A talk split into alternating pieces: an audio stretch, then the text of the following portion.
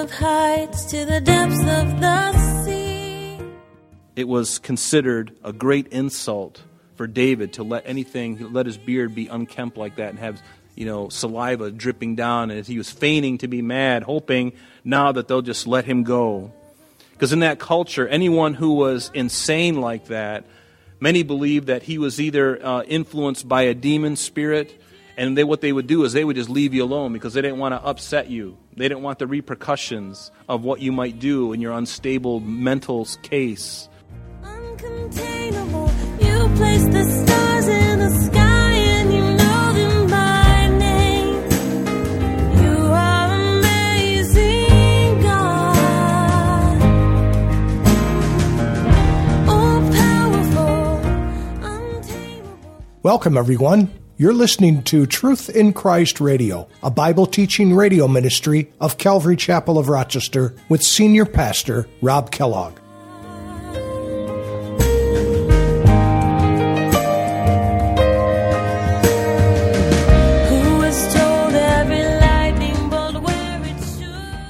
As David continued to be on the run from Saul, he fled to Gath, which is the home of the Philistines. The Philistines of Gath recognized David as the king of the land of Israel, and David understood that King Achish would not let the man who killed Goliath go. David knew he was in trouble, so he devised a plan to humiliate himself before the Philistines and acted like a madman, which worked because the king let him go.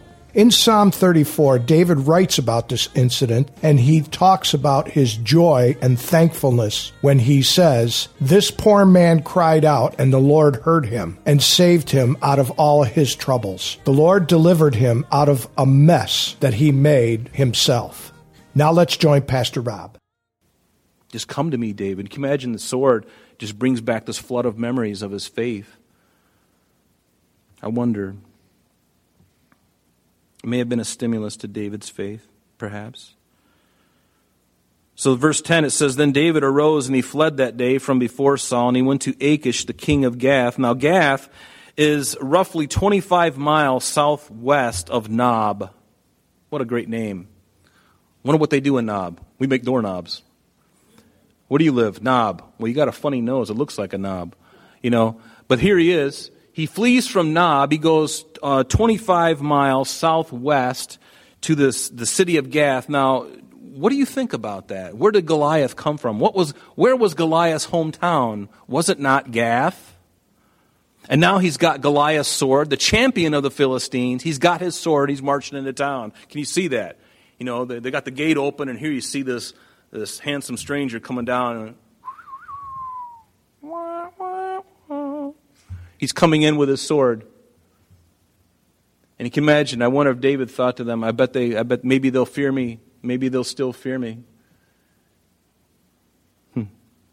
But Gath was the birthplace of Goliath. It was also one of the five major cities of the Philistines. The other four were Gaza, Ashkelon, Ekron, and Ashdod.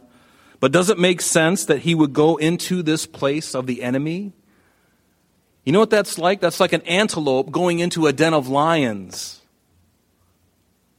It doesn't make sense. But you know, for some reason, David's thinking to himself, Saul's got control of the whole army. Even though they love me, they, they, who knows what they think about me now? He has control over them.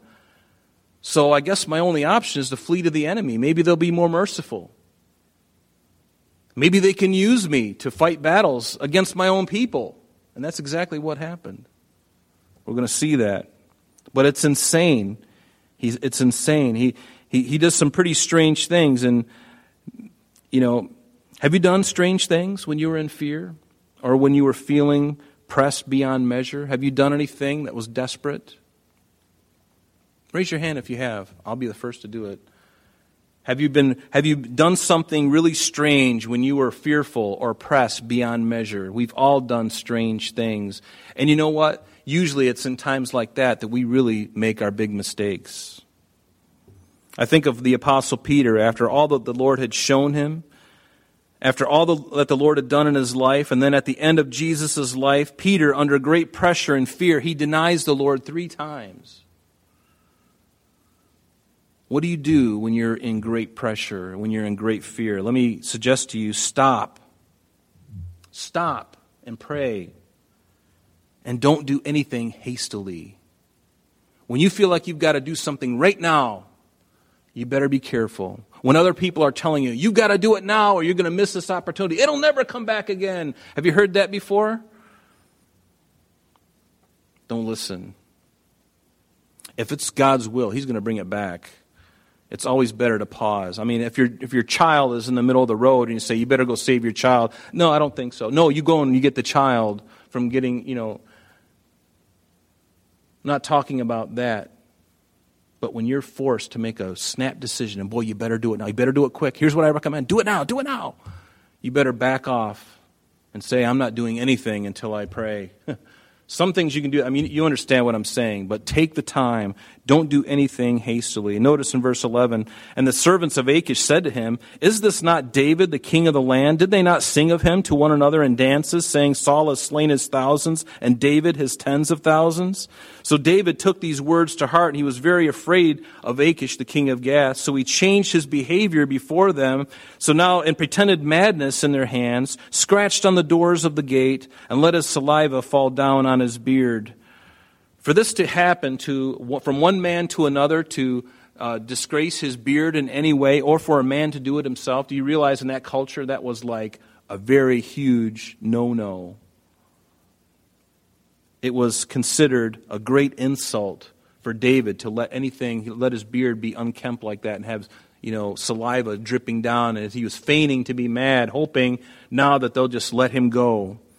Because in that culture, anyone who was insane like that, many believed that he was either uh, influenced by a demon spirit, and they, what they would do is they would just leave you alone because they didn't want to upset you. They didn't want the repercussions of what you might do in your unstable mental case. So they would just kind of hot potato kind of thing, get him out of town, you know. So David hopes that that'll happen. Indeed, that did work. It did work. So then Achish said to his servants, verse 14, Look, you see the man is insane. Why have you brought to me? Have I need of a madman, have, have I need of madmen that you have brought this fellow to play the madman in my presence? Shall this fellow come into my house? Pretty interesting. Some Jewish writers believe that Achish's wife and his daughter were insane. It's not written in the Bible, but um, some Jewish writers have, have said that this man had a wife and a daughter who was insane, so he's probably going, I know exactly how this works out. And you know what? I've got enough on my plate. Thank you very much. See you, David. See you in St. Louis. We'll even give you some victuals for your way, for your journey. Maybe we'll even give you something to go away on. Give him a donkey. Yeah, just, just get him out and uh, see you later. Love you. But see, the thing is, is David lost his sight, his eyesight on Jesus. He lost his focus on Jesus. Have you ever lost your focus with Jesus? I have. It's painful. It's painful. Turn with me to Matthew chapter 14.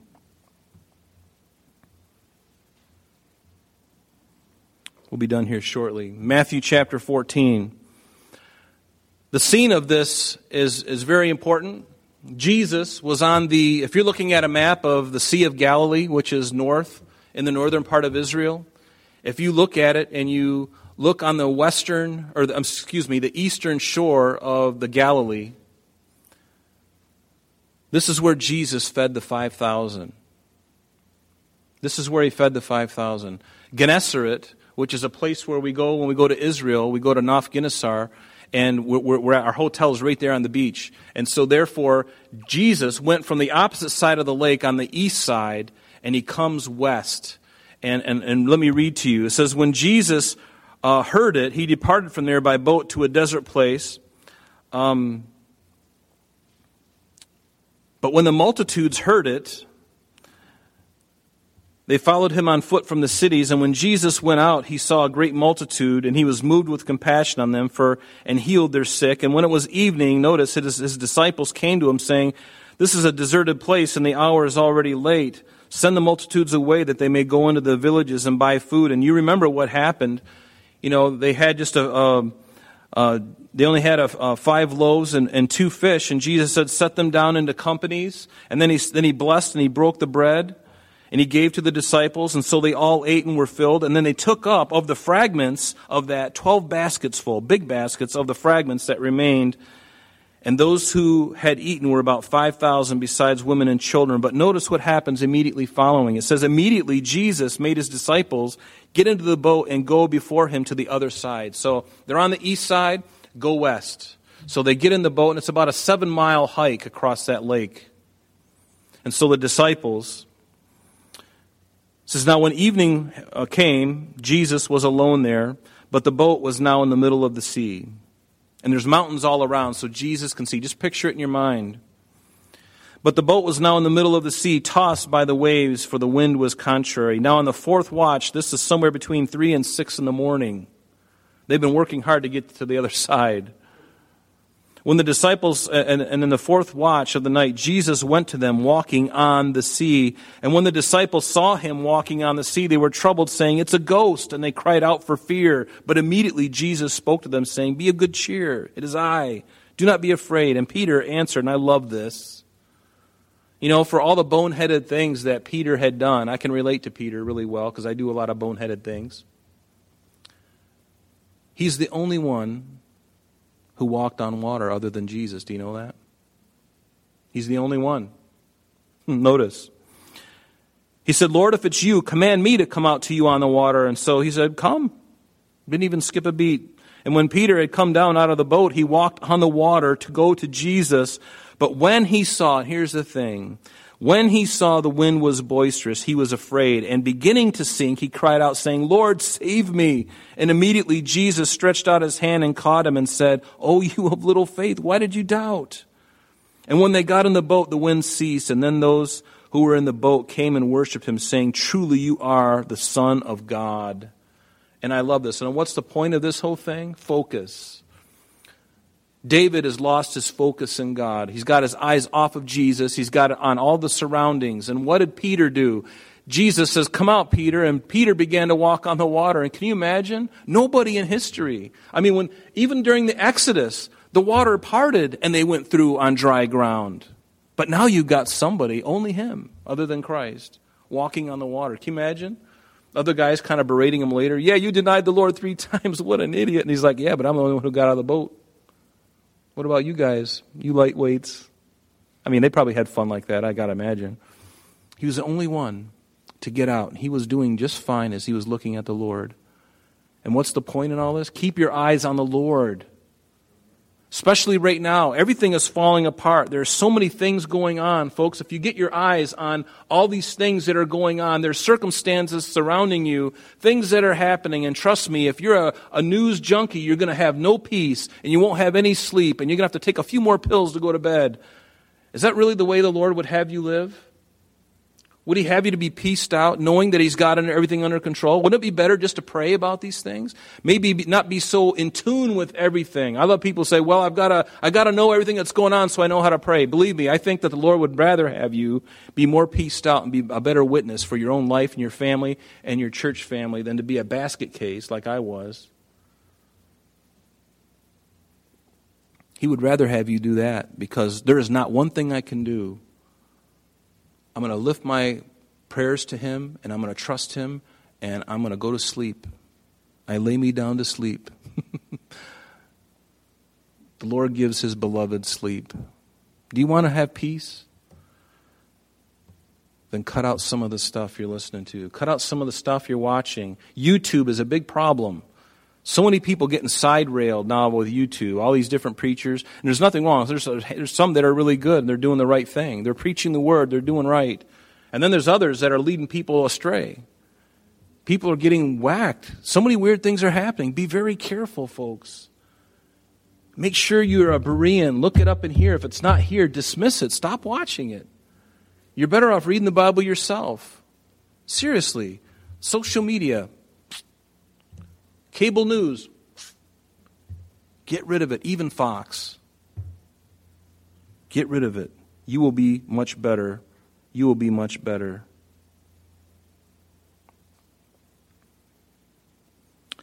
Get your eyes back on Jesus Christ and get your eyes off of the circumstances. That's the sermon. That's the message tonight. Get your eyes off of that stuff and turn your eyes upon Jesus. Look full in his wonderful face, and the things of earth will do what? They will grow strangely dim in the light of his glory and grace. That's what we need to do, folks. That's what I need to do. And I can tell you that I've been doing that, and my, everything is changing for me. It's been more, uh, there's been challenges, uh, but I can tell you in my heart, I'm at, more, I'm at a greater peace. And I want that for you too. The Lord wants that for you. Because that's when we do the best, when we are just submitted to Him and waiting upon Him, trusting in Him, and loving on Him, and loving other people, regardless of their political persuasion. Who cares? Love them, be Christ to them. Can we do that? I love what David said in Psalm 23.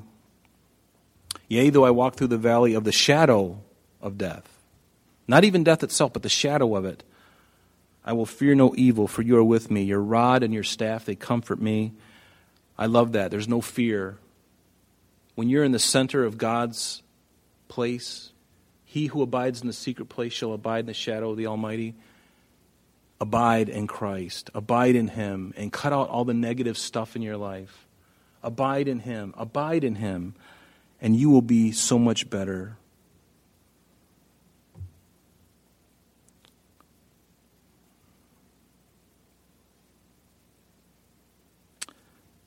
Let's turn to Psalm 34, and we're going to read this psalm, and then we will finish our time this evening. Psalm 34. If you'll notice at the, I believe it's called a prologue, I think that little amount of text right before the psalm. And it's very fitting for what we've just read because David wrote this psalm based on what we've just read.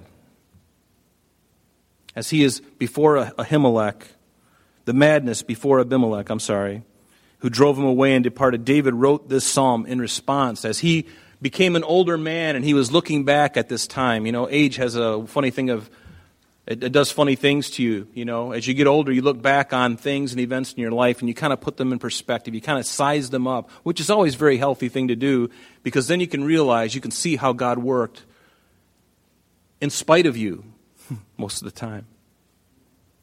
So David's reflecting later on and he writes the psalm about this incident, this, this circumstance that we just read, this chapter.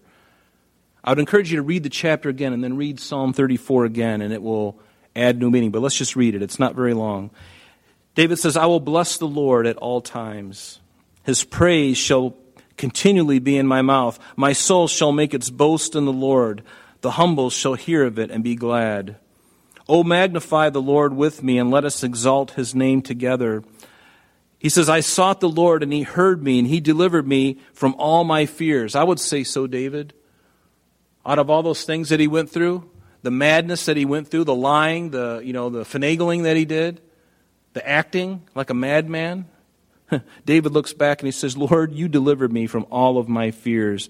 They looked to him and were radiant, and their faces were not ashamed. This poor man, and I, I'm assuming he's speaking of himself here, David, he said, This poor man cried out, and the Lord heard him and saved him out of all of his troubles. And see, that's the same for us today, too. Are you searching the Lord out? Are you uh, crying out to him?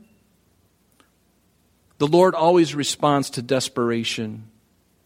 If you are sincere and you're calling out to God, He's never going to leave you high and dry. He will always come to you. If you're, especially when you're sincere and your heart is broken, He will never leave you. Who do you run to? Notice verse 7 the angel of the Lord encamps all around those who fear him and delivers them. I think he has something uh, to say about that, don't you? Oh, taste and see that the Lord is good. What a great exhortation. Blessed is the man who trusts in him. Oh, fear the Lord, you his saints. There is no want or no lack to those who fear him. Fear in, in a reverence. And certainly uh, we need to fear God in reverence, but we also ought to fear him uh, because he's the only one who not only can put to death the body, but can also send a soul to hell. Right? Didn't he say, rather fear him? Don't fear what man can do to you, because all man can do is kill this body. But what happens after the body is dead? You've got a, you've got a resurrection yet to come. You've got to stand before the white throne judgment if, you, if you're not a believer. And there's no hope for you then. Then you're eternal damnation forever, ever, for eternity. David says, Fear the Lord, you his saints. There is no lack to those who fear him. The young lions lack and suffer hunger, but those who seek the Lord shall not lack any good thing. Come, you children, listen to me. And you can hear this man at this time, who knows how old he was when he wrote this. He says, Come, you children, listen to me. I will teach you the fear of the Lord. What a wonderful thing. Who is the man who desires life and loves many days that he may see good? Who is that man? If there is, keep your tongue from evil and your lips from speaking deceit. Does David know what he's speaking of? Sure, because he was that man. He was that man. He owns this verse. He owns it. Maybe you do too. I can certainly own this, this verse. Notice verse 14 Depart from evil and do good, seek peace and pursue it. Verse 15 Turn off YouTube and all social media. Oh, that's not in there, is it? I'm sorry. Uh, the eyes of the Lord are on the righteous, and his ears are open to their cry. I love this. The face of the Lord is against those who do evil to cut off the remembrance of them from the earth. But the righteous cry out, and the Lord hears and delivers them out of all their troubles. The Lord is near to those who have a broken heart and saves such as have a contrite spirit. Was that David? You better believe it. He was in the darkest moments of his life, and the Lord heard, heard him. Many are the afflictions of the righteous, but the Lord delivers him out of them all. He guards all his bones, not one of them is broken. Evil shall slay the wicked, and those who hate the righteous shall be condemned. The Lord redeems or buys back the soul of his servants, and none of those who trust in him shall be condemned. I love that, don't you? And so David wrote that psalm as he reflected on this chapter that we looked at tonight. I'd encourage you to read it again. Read the chapter 21 and then read that psalm and just think about it. Think about it. And, and be encouraged. Again, don't be fearful.